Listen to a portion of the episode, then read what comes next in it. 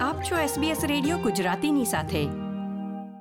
ઓસ્ટ્રેલિયામાં જીવન નિર્વાહ ખર્ચ વધ્યો છે અને આ વર્ષના ફૂડ બેંક ઓસ્ટ્રેલિયા હંગર રિપોર્ટમાં જાણવા મળ્યું છે કે ખોરાક અને કરિયાણાની કિંમત ખાદ્ય અસલામતીનું પ્રથમ નંબરનું કારણ છે અને લગભગ અડધી વસ્તીને તેની અસર પડે તેવી શક્યતા છે. સામાન્ય શબ્દોમાં સમજીએ તો ખોરાકની અસલામતી ત્યારે થાય છે જ્યારે કોઈ વ્યક્તિને સામાન્ય વૃદ્ધિ અને વિકાસ તથા સક્રિય અને તંદુરસ્ત જીવન માટે પૂરતા પ્રમાણમાં સલામત અને પૌષ્ટિક આહારની નિયમિત પહોંચનો અભાવ હોય છે. સુડતાલીસ વર્ષે કરેન કહે છે કે તે બરાબર જાણે છે કે ખોરાકની અસલામતીનો અનુભવ કેવો હોય છે. કરેન ડિસેબિલિટી પેન્શન મેળવે છે અને તે એક દીકરીના એકલા પાલક છે. તેઓ જણાવે છે કે તેમણે અને તેની પુત્રીએ ઘણા બલિદાન આપવા પડે છે. We don't get like sweets. We get basically, you know, bread, milk, um, the things for, you know, meals that you have like at lunch and dinner and that. Um, rarely snacks and things and that anymore.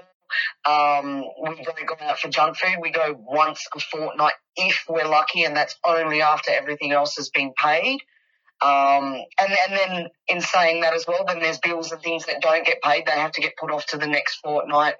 સંસ્થાના chief executive બ્રાયના કેસીનું કહેવું છે કે જીવન ખર્ચની કટોકટી હવે એટલી ગંભીર બની ગઈ છે કે નોકરી કરવાથી પણ હવે ભૂખ્યા રહેવા સામે કોઈ ગેરંટી મળતી નથી we know that we are seeing people who are younger.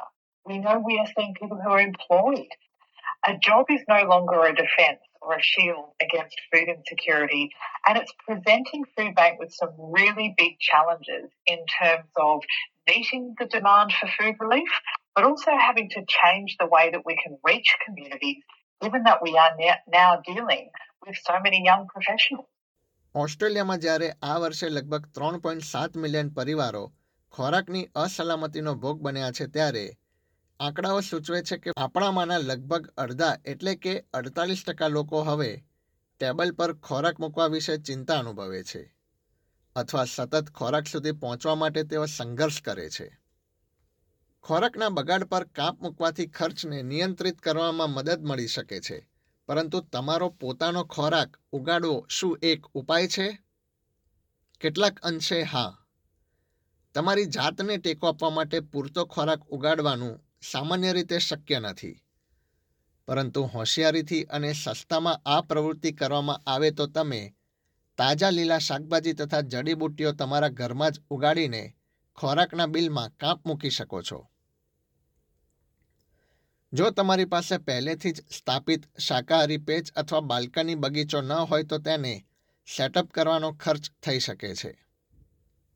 તમારી નજીકના સમુદાયના બગીચાઓ તમને ખાતર અને બાગકામના સાધનો માટે ખર્ચ કર્યા વિના તમારો પોતાનો પાક ઉગાડવાની મંજૂરી આપે છે. કેટલાક બગીચાઓ દાયકાઓથી ચાલી રહ્યા છે. તેઓ સામાન્ય રીતે સ્થાનિક માળીઓ દ્વારા ચલાવવામાં આવે છે. જેઓ તમે જ્યાં છો ત્યાં શું સારી રીતે ઉગી શકે છે તે વિશેનું જ્ઞાન પણ તમને આપી શકે છે. જો કે આ પ્રક્રિયા શરૂ કરતા પહેલાં તમારા સ્થાનિક આયોજનના કાયદાઓ તેને મંજૂરી આપે છે કે કેમ, તે ચકાસવું મહત્વપૂર્ણ છે. કેટલીક કાઉન્સિલ તેની મંજૂરી આપે છે જ્યારે કેટલીક કાઉન્સિલમાં પાક ઉગાડવાની પરવાનગી હોતી નથી. શાકભાજી ઉગાડવાની પ્રક્રિયાનો પ્રારંભ કરવા farmers of the urban footpath માર્ગદર્શિકાની સલાહ તમે મેળવી શકો છો. જો તમારી પાસે ઘરના બેકયાર્ડમાં જગ્યા હોય તો તમે ત્યાં શાકભાજી ઉગાડી શકો છો. સારી ગુણવત્તાવાળા ખાતરથી લણણીની ઉપજમાં સુધારો થશે અને તમને લાંબા ગાળે પૈસાની બચત થતી દેખાશે. તો શું એપાર્ટમેન્ટના રહેવાસીઓ ઘરમાં શાકભાજી ઉગાડી શકે? જો તમારી પાસે પૂરતો સૂર્યપ્રકાશ છે તો તમે એપાર્ટમેન્ટમાં પણ શાકભાજી ઉગાડી શકો છો. જૂના કન્ટેનર, પ્લાસ્ટિકના વાસણો અથવા તો ફરીથી ઉપયોગમાં લીધેલી ઘરગથ્થુ ચીજવસ્તુઓ પણ ઉગાડવાની શરૂઆત કરવાનો એક સરળ માર્ગ બની શકે છે. જો કે આ વાસણો સ્વચ્છ હોય તેની ખાતરી કરવી જરૂરી છે. જેથી ખાતરી કરી શકાય કે તમારી માટી અને તેમાં ઉગતો ખોરાક સ્વચ્છ છે. ફક્ત બે કે ત્રણ અઠવાડિયામાં જ બીજમાંથી પાંદડાવાળા લીલા શાકભાજી વિશાળ માત્રામાં ઉત્પન્ન થઈ શકે છે. તો શું ઘરમાં જ શાકભાજી ઉગાડવાથી નાણાકીય લાભ થઈ શકે છે? જો તમે ડુંગળી, કોબીજ, બ્રોકોલી એ બધા શાકભાજી વાવો છો તો તમે જોશો કે તેઓ બગીચામાં ઘણી જગ્યા રોકે છે અને વ્યાજબી રીતે તે ધીમે ધીમે ઉગે છે અને ફક્ત તમને એક જ વાર એ પાક મળશે. એ જ રીતે ગાજર અને બટાકાનું વાવેતર કરવું હિતાવહ નથી, કારણ કે તે ખરીદવામાં સસ્તા હોય છે. એના બદલે એવા છોડ તમે ઉગાડી શકો છો જ્યાં તમને ઘણા અઠવાડિયા સુધી પાક મળી શકે છે અને બજારમાં એ ઘણા મોંઘા મળતા હોય છે. આ શાકભાજીઓમાં જડીબુટ્ટીઓ, કાકડી, ઝકીની, વટાણા, કઠોળ અને ટામેટાનો સમાવેશ થાય છે. તમે જે શાકભાજી ઉગાડો છો તે અન્ય લોકોને પણ વહેંચો અને અન્ય લોકો પાસેથી પણ તમે શાકભાજી મેળવી શકો છો. તમે વધારાના શાકભાજી, લીંબુ અને ઈંડાને અન્ય લોકો સાથે શેર કરી શકો છો. આ ઉપરાંત પાક વેચવો એ કૃષિ જેટલો જૂની પદ્ધતિ છે. પરંતુ હવે જે નવી વાત છે એ એ છે કે આપણે તેને શેર કરી શકીએ છીએ અને તે મોબાઈલ એપ્લિકેશન તથા વેબસાઇટ પર તેને શેર કરી શકાય છે. તમે ક્યાં અને કેવી રીતે પાક ઉગાડો છો એ ધ્યાનમાં રાખવું મહત્વપૂર્ણ છે અને તમારે ઉત્પાદનની સલામતી પ્રત્યે સજાગ રહેવું જોઈએ. દાખલા તરીકે વ્યસ્ત રસ્તાઓની નજીક પાક ઉગાડવાનું ટાળો, કારણ કે જમીનમાં શીશુ અથવા અન્ય ભારે ધાતુઓ હોઈ શકે છે.